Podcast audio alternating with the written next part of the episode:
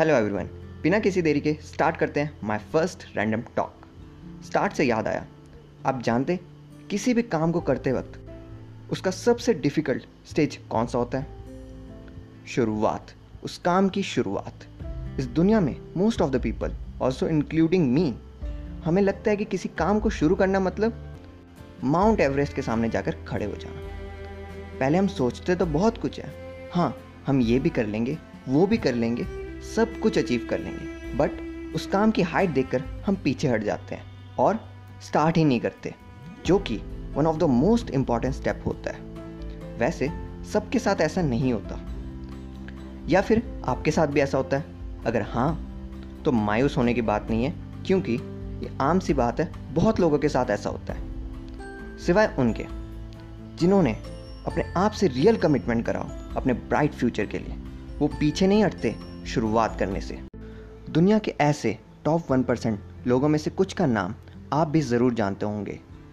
इसलिए कहता हूँ, शुरुआत ऐसी चीज़ है जो अभी नहीं तो कभी नहीं।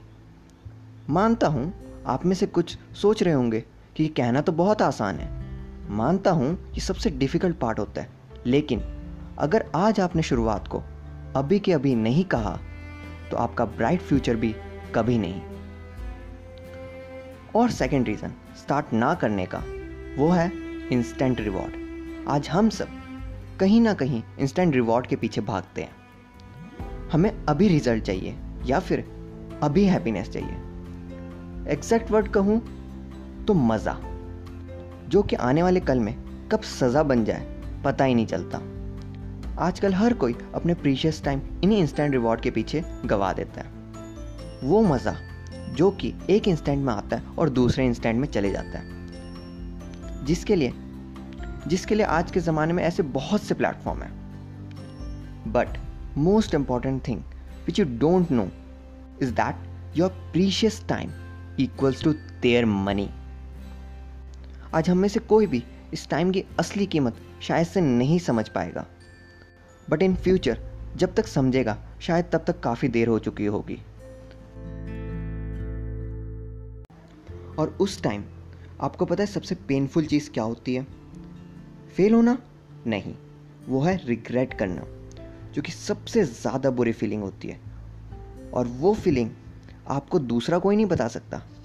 लेकिन जब अपने भी बीतती है ना, तब हम सोचते हैं, काश काश मैंने ये नहीं करा होता और काश मैंने वो कर लिया होता जिससे मुझे mega reward full of happiness great feeling of great achievement and भरपूर मज़ा मिलता।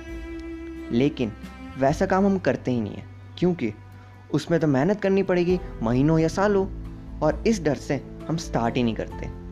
पर इस बीच हम उस बड़े से रिवॉर्ड को भूल ही जाते हैं। और कहते हैं, अपना टाइम आएगा। बेवकूफ़ हो क्या? टाइम तुम्हारे पास चल के नहीं आने वाला। तुम्हें टाइम के साथ चलना पड़ेगा। अगर हर रोज़ बार बार हम सोचने लगे उस रिवॉर्ड के बारे में और उसके लिए अभी क्या करना है? तो एक्सपेरिमेंटली प्रूव है कि अगर हम बार बार अपने मन में उस रिवॉर्ड के बारे में सोचेंगे तो एट द मोमेंट हम उस काम को स्टार्ट कर ही देते हैं। पर क्या करें? मन है, भटक जाता है। देन अगेन उस मन को उस मेगा रिवॉर्ड के बारे में याद दिलाओ एंड स्टार्ट अगेन बस एक फ्लो बनने की देर है। और फिर वो जो फीलिंग होती है ना, इतनी मेहनत करने के बाद एट द एंड जो हम अचीव करते हैं वो मतलब कि अलग ही लेवल होता है। उस दिन आपका टाइम होगा और पूरी दुनिया देखेगी। सो so, हो जा शुरू और बन आने वाले उन टॉप वन परसेंट लोगों में से। Thanks and start now